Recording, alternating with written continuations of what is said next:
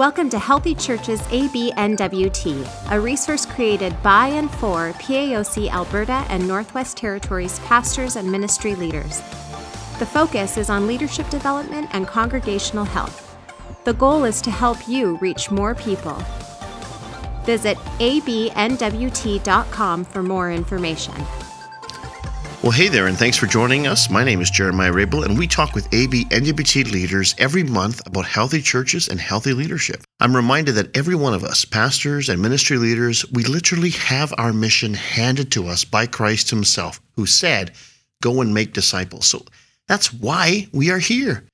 Another huge part of our role is, again, found in the Bible in Ephesians 4, where we're to equip the people for good works. This is all about developing others, not doing the work yourself. So many pastors, they do everything, but that's not our job. Our job is to equip the people to do the work. Developing leaders is something that needs high priority, and I'm pleased to welcome Jeff Kears with us today. Jeff is our new Next Gen Leader Development Coach. It's a new role here in our district. And so, Jeff, would you just talk to us a little bit about what it is, what's your role, and what you'll be doing in the coming year? Yeah, for sure. It's really exciting for me to be in this role now. And there's some moving parts as we develop it, but it's really to fill a need that exists across Canada and North America, and specifically in our district, where we need to develop our young leaders at an exponential rate. There's some significant need coming down the pipeline. Like I would say if we're not on a leadership crisis, if we're not in one, we're right on the brink of one. The stats are roughly 50%, give or take, of our lead pastors who are at the boomer demographic are going to be at least moving into an age where they would be likely retiring in the next 10 years. Yeah. And we have to replace them. We don't have a lot of people ready to jump into those roles. And certainly we don't have enough on paper right now that we would say they're ready to go. So we need to be putting resources into our young leaders, into our associates, into our youth pastors, next-gen leaders, whatever it is, to fill those gaps, or else we're going to be in big trouble. And what specifically will you be doing? What's that going to look like in your role here in the district? Some of it has to do with effectiveness coaching. Still, there's like the role that I was in before, or this role before they transitioned it and I came on, was more of a youth specialist. So there's a little bit of that still involved, but it's really more focused on coaching. Coaching our current next-gen pastors, our current, whether that's your youth pastor or your associate pastor, basically anybody under 35 around that age, and coaching them in effectiveness, but also just pushing them to develop themselves as a leader, training them with different resources. It's that's what a lot of coaching is, right? It's resourcing them, helping them to become the best that they can be, teaching them to develop a leadership pipeline in their youth groups, in their worship teams, whatever it is, so that they can be developing leaders as we develop them as leaders. So it becomes a system and a pipeline that goes from, your youth group to your lead pastors. We can follow a trajectory there, right? And see exactly where that started and where that ended. A big part is in the development stages right now with Vanguard College, where we're going to be working with third and fourth year students, and I'll be coaching them through their third and fourth year, and then continued coaching through their first couple of years of ministry into credentialing and into ordination. Oh, wow, that's awesome. Yeah, because we're seeing a lot of students fall off in the first 5 years. Like after they graduate? After they graduate, yeah. Oh, okay. Like I don't have the exact stats. We're in the process of looking for those, but you don't have to look very far. For anyone that's listening that's in ministry, think to your graduating year and think about how many of the people that graduated Bible college with you, and think about how many are still in ministry. Still in full-time. And this is a ballpark number, but we're estimating it's somewhere around 70% are dropping off in the first 5 to 10 years. Yeah. Some years are higher, some are lower, some are brutal, some are really good. But on an average, that's what we're looking at. Yeah. And when we're looking at replacing leaders like we need to, that's not a rate that's going to fill the gaps that are needed. So the idea is to get more intentional right in that third and fourth year, build the relationships, and then carry that relationship through in terms of mentoring and coaching in the first 5 years of Absolutely. Ministry. For me personally, I've seen quite a bit of the negative stuff that ministry has to offer, not necessarily in one specific place, but I've seen it from friends that have gone through it. Sure. I've seen it from stories of family that have gone through it. I've had lots of opportunities to quit in my life, and I didn't, and I'm glad I didn't. But there was people in my life who were pushing me and mentors in my life who said, no, this is a season. Like, don't quit ministry. There were times where I was on the police website after a staff meeting that wasn't very good because I wanted to, I was looking at the sure. recruitment page. Yeah, sure. And I know that lots of these guys have been there, but they just didn't have people. The difference between me and them was they didn't have mentors in their life, whether it was their lead or even outside sources to say, I've been there. This is a season. Get through it. You're called to more. There's a next for you. And this is one bump in the road. Don't go to school or drop your pastoral role or, don't quit. It's really what it comes down to. So to be that mentor who can develop them, but also encourage them to keep going. And by doing that, we're going to maintain our young leaders. And I think there are some skills that maybe you don't learn in Bible college. Totally. That and I think it's just because in the classroom setting maybe you can't or whatever. So that to have that coaching, that leadership development coaching for the individual, and then to carry that through, I think that's going to be a really good thing. They don't teach you how to deal with the police at a youth group at Bible college. They don't teach you how to seriously. Yeah, that was a huge part of my job. Things. I was on a first name basis with them. Yeah. If you're going to reach unchurched people, if you're going to be relentlessly outward bound, like we're promoting and like we know we're called to as a district, it's going to get messy. Right. And messy leads to hard situations. And if you don't have good mentors in place, this isn't my role isn't an excuse for lead pastors to not mentor. They need to be doing that as well. But we're trying to be, we see the need is so great and so valuable for the next of the church in Canada and Alberta and Northwest Territories that we're putting a staffing position into it to coach. Yeah, well, almost like your role too could help lead pastors to be better exactly. mentors, so they can come to you and say, "Hey, listen, I'm working with a millennial or Gen Z. How do I communicate better?" And you could probably help them, couldn't you? Well, and that's a big thing, because that's when the more I read about the different generations, that's a huge element of the divide. Boomers have a hard time with millennials and Gen Z. More largely because its communication styles are the gaps there. Right. So a boomer is leans more towards a phone call, right? Well, for me personally, I'm 30 years old. And when I get a phone call, I get anxiety, because the only reason people phone me is if it's a doctor giving me bad test results or it's somebody's died or something horrible. So I see that phone call, or I'm in trouble because it's urgent and there's an emergency. That's what I think about that. I'm not saying it's bad to phone, but that's what I feel. Yeah. There's trends towards that when you're actually doing with your staff feedback or communication, that it's really beneficial, or at least a millennial will feel it's beneficial to have more check-ins for shorter amount of times. Right. So that 1 hour meeting once a week. I'm not saying it's a bad thing. Sometimes we're not even getting that from some of the leads out there or some of the older pastors, but or at least from what I'm hearing from people around ministry. But what they would be happy with is if you don't have time to give an hour every week, that's fine. They'd be happy with a quick 5-minute chat. Here's, announcements was good, but here's something you could work on, some feedback, something to challenge them. But you did really good in this area. 5 minutes often is better than a big, long, drawn out meeting. Right. Could we pencil in, schedule in an hour and a half meeting next Wednesday? You're thinking, what did I do? I thought I did a good job. There's, an hour and a half to talk about that thing I did. It creates anxiety. But that doesn't mean that we should just, as millennials or Gen Zs, and if there's any young leaders listening right now, that they should just say, well, the older generation needs to cater to my communication style. It's also, if you feel like your lead pastor and he really values a phone call, phone your lead pastor. Right. It goes both ways. One thing that I was hearing is a major thing for older generation people in leadership in the workforce and in church is for young leaders to be taking notes in a meeting. For me, I don't take notes, right? That's just, I do, but I don't naturally want to. Right. And that's kind of a symptom of my generation.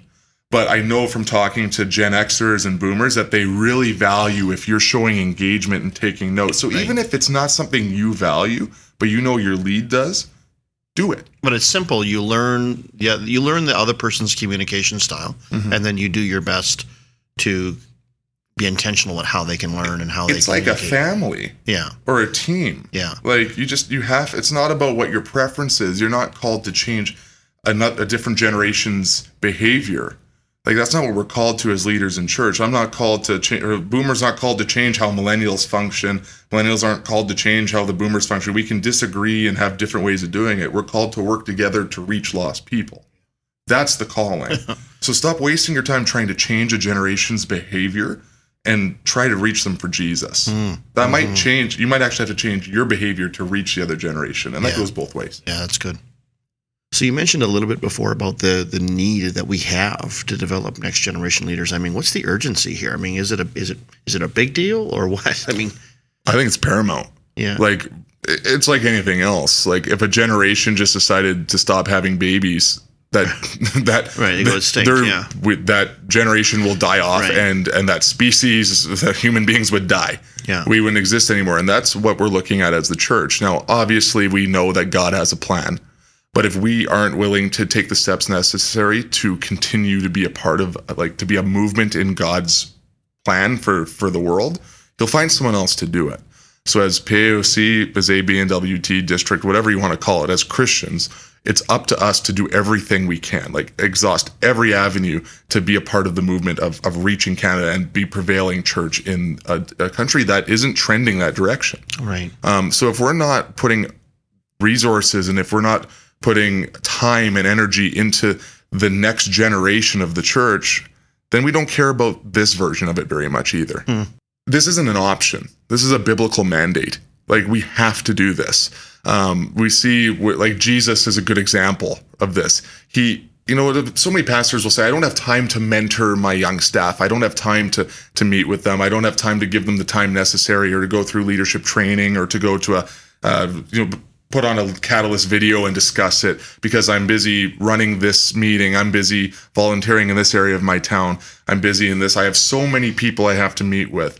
But when I look at what Jesus did, he had thousands of people around him. He cared for every single one of them. He really did. But he really invested in 12. And he put the time into those 12 people. He let them ask them questions. He let them make mistakes, which is a big, big deal. He let them walk out onto the water with him, but he also let them sink so he could pull them back up and teach them lessons. And because he focused on those 12 people and spent the majority of his time with them, he then sent them out. They created the church. They made leaders. They made teams. I think if we're putting so much effort into thousands of people or hundreds or whatever it is in your context, that we don't have time to invest in those that we're going to send out to do the work once we're done, we're in trouble. That's not going to lead to a prevailing church. That's not going to lead to reaching Canada and changing the narrative on Christianity. We don't have a choice. That's what it is. We see that in biblically with Paul and Timothy, older guy and a younger person, teaching him from his mistakes, trying to walk along with him and give him advice as time goes on, just from two letters in the Bible. Mm-hmm. There is a biblical mandate to be driving leadership development. That is why we do what we do, right? Mm-hmm. That's the call on our leader, our pastors, is to develop leaders, whether that's your staff or whether that's in your church, to do the footwork while you drive the change. But particularly young leaders, though, you're advocating, because most pastors will say, "Well, yeah, I've got a board, but they're full of people my age." Right. But you're saying, no. You can do that, but you also have to go to the next generation. You have to, if you're a single cell, pastor, you're pastoring by yourself, you don't have a staff. You're saying, hey, find 14, 15, 16-year-olds and begin to mentor them as leaders. Well, I think that if your board looks like it's all over 50 and you're complaining that you can't reach millennials, I found one of your problems there. I'm hearing lots from lead pastors that, I don't know how to reach millennials. But then they're not giving their millennial staff load-bearing roles or opportunities to try things or to speak or to be engaged or be on the stage. Everyone who's on the stage looks drastically different in age and demographic from the people that they're trying to reach. Right. There's no leadership. There's no board members. There's no board representation on any level of any subcommittees or anything of that younger generation. It's like, we want to reach them. I don't know how to reach them. But you have the people in your teams who are from that generation and know how to reach the millennials, and from there on Gen Z as well. Right. Millennials are not this like up and coming weird thing anymore. They're the majority of our population. They're basically 40 and under. They're the workforce. Very quickly they're developing into the standard what the boomers were for so long. They're larger than the boomers. They're larger. The population. So, and you're seeing that in just trends in government voting. Like, you can see that they're taking control in a lot of ways. So if we're not willing to engage people from that generation to see how to reach them in ways that we don't know or understand, we're not doing everything we can. Right. We're holding on to things. Whether that comes from insecurity or a lack of knowing how to lead or how to mentor or how to let things go. Maybe it wasn't what we've done historically, but it's something that we're going to have to learn how to do. And that's not necessarily easy. That's a learned behavior. And that's why we have effectiveness coaches here at District Office, District Resource Center to help with that, to train and to help pastors along in that process. It's crazy when you think of the fact that, I mean, this isn't a new issue, right? We've probably been bad at this for 10 or 15 years, right? Not developing the next generation. And that's why we are where we are right now. We have this deficit of leadership. Why do you think it's so hard for us to develop younger leaders? What's the barriers? What's the roadblocks? I think the number one thing is, and I wasn't there for this, but it's what I've been told and what I've read for the most part. I don't think that the boomer generation, it might sound like I'm picking on them, but they're generally the ones that are in charge right now. They weren't really taught. It wasn't modeled for them by their mentors. There wasn't a strong example of how to lead and how to mentor for them. And they often are like, well, I didn't have it. Well, I didn't need it. I pulled up my work boots and went to work, and I'm fine and I led. So why do they need it? Well, just because you grew up in a negative doesn't give you an excuse to project that in your leadership as well. Just because you turned out, think about everybody that could have been where you are right now if there would have been mentorship. It's not enough to just make it through a situation. We need to thrive as a leadership group in our district and in the prevailing church. So I think that's a big part of it. I don't fault them for that. They had to scrape and claw to figure out how to do it on their own, and I'd be proud of that if I were them. But if you didn't have it modeled for you, you need to learn how to do it for your up and coming staff now. And I think one more thing that does come up, and this might not be everybody, but I think that it can be insecurity. And I get that. I think even a youth pastor with an up-and-coming intern in Bible college might have moments where they're like, this guy's a better speaker than me. People like this guy more. He has a higher capacity. His ceiling, I can already see, is going to be higher than me. And that shouldn't be something that scares us. That's something we should celebrate. Help them reach that. If you're a lead pastor right now and you have an associate who you know is a higher capacity, has a higher ceiling than you do, at his peak or her peak, they're going to be higher in their leadership capacity than you are, that's not a threat to you. That is a sign of what you've been able to help them to develop, and whatever they accomplish is going to be a part of your legacy. It's a part of your story. Our story doesn't end when we retire or die. The people that we invest in and the great things they do for the kingdom, 10, 20, 30, 40 years down the road, the people they invest in because of the investment we put in, it goes exponentially, and we're a part of that. So that's something that you should celebrate. Don't look at it as something that they're going to take anything from you. It's not about what they could take from you. It's what you could give to them. Mm-hmm. So I'm a senior leader. I either have, young adults or youth in my church, or I have staff that are younger. Give me some practical tools. How can I develop them to be all that God wants them to be as leaders? Say a couple quick points on it would be, number one, the communication thing is huge. Learn how they communicate. If they don't like phone calls, sometimes you're going to have to phone them and they're going to have to deal with that. But move to your communication platform from email, because for me, email is archaic. And I think even the most comfortable person with email knows that it can be archaic at times. Move to something like Slack. That we did that at the church I was at prior to this. And it was great for me and the rest of the young staff, because it was a platform that it was easier for everybody, but it took a little bit of learning from the older staff. But to me, that spoke to me that they were willing to learn something new, and they were willing to budge on something that made them uncomfortable, which gave me a little bit more of an appreciation, and probably, to be totally honest, a little bit more of a leniency towards some of the things that I didn't love about how we did things. There were things that weren't going to change that frustrated me. Well, they gave some space with this communication platform. Right. Slack is a messaging platform like Facebook Messenger, it's free. Or like a texting. For a large organization, there's a paid version, but you can get it for free. And it's basically like for workplaces, it's groups, just slack.com, and they'll be able to check it out. What else? I would say that if you're an older leader and you want to develop people, you absolutely need to be giving opportunity. That's the biggest thing. Right. Don't just have your young leader setting up chairs or just running the media or running the youth group. Give them a chance to preach. Give them a chance to preach on an important day. One of the most important things that I ever got, and one of the most trust-building things for me was when I first was asked in my second year in ministry to speak on Christmas Eve. And to me, that was a big deal. And I put a lot of work into that because that's the community. It's a big moment. That's a load-bearing role. And that built trust, and that gave me an opportunity. So the next time I was on Easter, and I was a little more comfortable, and I can do that. Don't just only give your young leader the long weekends sermon. Not that they can't do it, not that it's not a bad first thing, but don't let that be the habit, because that speaks to them as, yeah, I'm just the weekend weather guy. I don't really have that much to offer, and they just kind of give me the table scraps at the end. Obviously, you want to give them what they're ready for, but stretch your understanding of what they're ready for. They'll never be fully ready until they given the opportunity to maybe fail and then be taught from that, or knock it out of the park. What other load-bearing, when you say load-bearing, I'm guessing you're meaning significant. Besides speaking, what else could they do? Well, this one even goes beyond what a staff could do. You could look at your board, right? Like, what would it look like to have a 20-something on your board?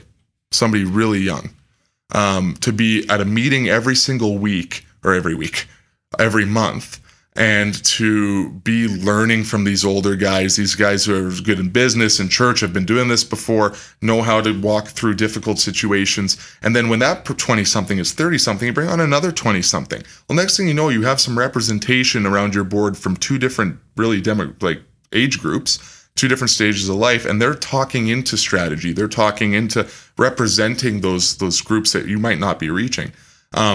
It's difficult. That's going to be less easy than having another 50, 60-year-old who thinks and talks like you and understands the direction you're going. You might have to teach, you might have to mentor, but that's, like we said, that's what we have to do. Mm-hmm. That's how you're going to have younger generations speaking into your church leadership. And one other thing that they can do is make sure that you're engaging in feedback. The young people and anyone who's on your staff, they don't know what you're thinking. And you can't just let them go and try things and then have it float, because they're going to, if it didn't go well, you need to talk to them about it.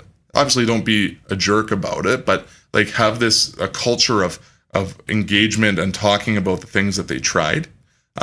Maybe they did announcements, maybe they preached, maybe it was great, but there was one or two things they started off rough, and you remember when you were that age, you had that happen to you. And here's a tip of something I did, or a resource I found, or a preaching course that I know of, that would help you with that. Encourage them, but challenge them to be better. Mm-hmm. We'll never, ever grow if we're not challenged, and we'll never be challenged if no one talks about it. Sometimes it might be uncomfortable. What if your young leader goes up and preaches and it's terrible? You need to have that conversation. Just having them think that it went good, or maybe they know it didn't go good, but there's no direct feedback there. They're not going to grow from that.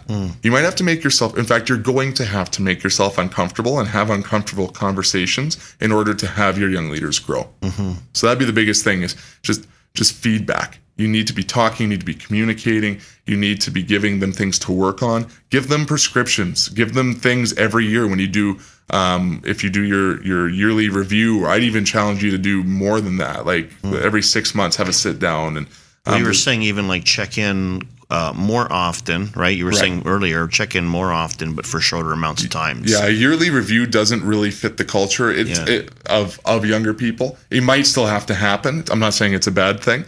But even just, it's better to just give Gen Z, the stats show that they're actually content coming into the workforce with just texting or with all digital. Yeah, sure. So you could just text them and say, hey, how did you think that went? Yeah, I don't know. Here's some things to work on. They're fine with that. That might seem cold and impersonal to you, but they're good with that. Millennials would lean that way too.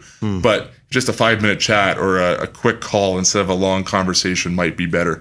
It doesn't have to take a ton of your time. It's just being intentional with your time towards feedback and developing your leaders.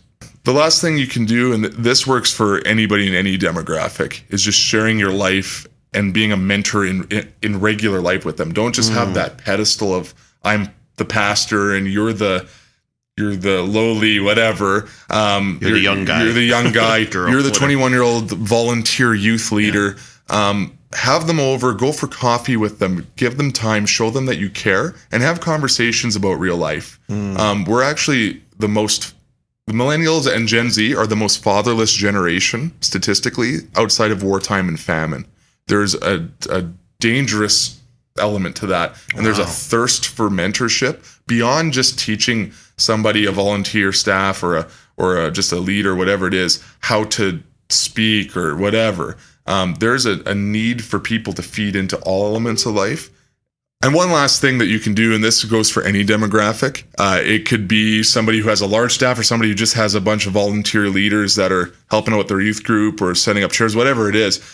With young people in your church, teach them just about regular life. Be a regular person. There can be that pedestal of I'm the pastor and I'm kind of up here and I don't really associate, not even in a bad way, but I don't share my life with them. There's not a transparency there. And I understand that you have to, walk that, navigate that a little bit carefully, but be real with them. Yeah. The stats show right now that the millennials and Gen Z, we're entering into the most fatherless generation outside of wartime and famine. And so beyond just the need to develop leadership and all those things that are all very important, there is a absolute thirst from the younger generation to be fed into. Just do life. Just be a part of it. Just have somebody who's older to talk about marriage, talk about dating, to talk about college, about how to budget, saving money, things that like dads typically would do. You know how important it would be to a young guy in your church or a young girl to teach them how to cook basic meals or to change their oil. And I know that takes time and that's a lot, but that's worth investing in. Just even talking about it, teaching them something, being somebody that could say, hey, one of the most important things that was ever fed into me by an older person was not a pastor or leader. I got dumped by a girlfriend, and there was this guy at this lumber yard I worked at who went to the church I did. Yeah. And he just took me golfing. He knew I was just depressed and distraught. Yeah. It was a rough breakup. And he didn't talk much at all. Like, he was the quietest guy you've ever met. And he took me out golfing, paid for it, and like told me about a story that was very similar where he got dumped and he made it through it. And I walked out of that just super encouraged. Right. And that meant everything. It's been 10 years or 11 years and it still sticks with me. Yeah. That's he's one of the most influential people in my life because of it. Wow. And so you can do that for your young leaders. You can do that for young people in your church. Just be an older person, be a father or a mother. Don't make it weird. Just be normal. Teach them about stuff. Teach them about life. Pass on some wisdom. You may think you don't have any and that they don't care. They do, and you do. And it's super important. Yeah, and really you can integrate, I think, both of these things. Don't just be so task-oriented. And like you say, don't just teach them to do ministry. Yeah. Share your life. I think you can do both. I mean, why couldn't you have a review or a feedback meeting golfing? Or having a coffee, or they just integrate it. And why couldn't you just start by saying, so tell me how things are going, and just talk about life first before you got into the review or the feedback portion of how they can do even better. It's easy to read a lot of leadership books and think that this is the structure and we have to keep it all business all the time. But if you don't get the window or the door into influencing someone's life and be real with them, that stuff doesn't go as far. Oh, wow. It has to balance, right? Wow. All this stuff is super valuable. So talk to young leaders here who are, up and coming, and maybe they might look at this and say, I don't know if I want to do this, or I don't know if they've been in ministry for a couple of years and they're kind of feeling that rough go, like you mentioned. Talk to them. I'd say don't quit and remember what you were called to. It's easy to be excited about it in the moment, in those high points, those days at Bible college or your first couple of days in an office, your new office, your new place, your first couple of months when you're getting new opportunities. But as you start to get into the grind and the reality of ministry is hard. Like, it is hard. And it's okay to say it's hard, but it's okay that it is.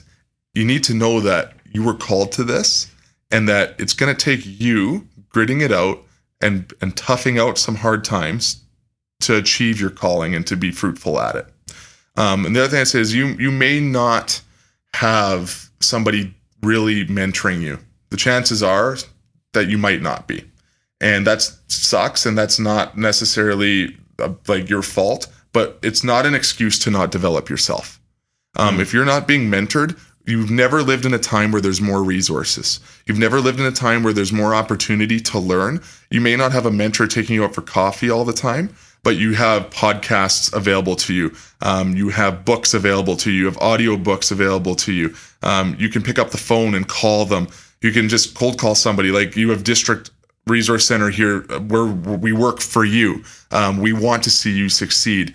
Create a tribe of mentors from different sources, coming from different places. Yeah. You can be the catalyst of your own mentorship and your own growth. Yeah, that's good. Don't wait for somebody. And here's one more thing that I've learned. We all want to be mentored as young people, but if someone asked you, if you went to me and said, hey, I want to be mentored, can you answer the question, what do you want to be mentored in? I think we've romanticized as young people, like this mentorship thing, but we don't even know what we're looking for. Well, they're not mentoring me enough.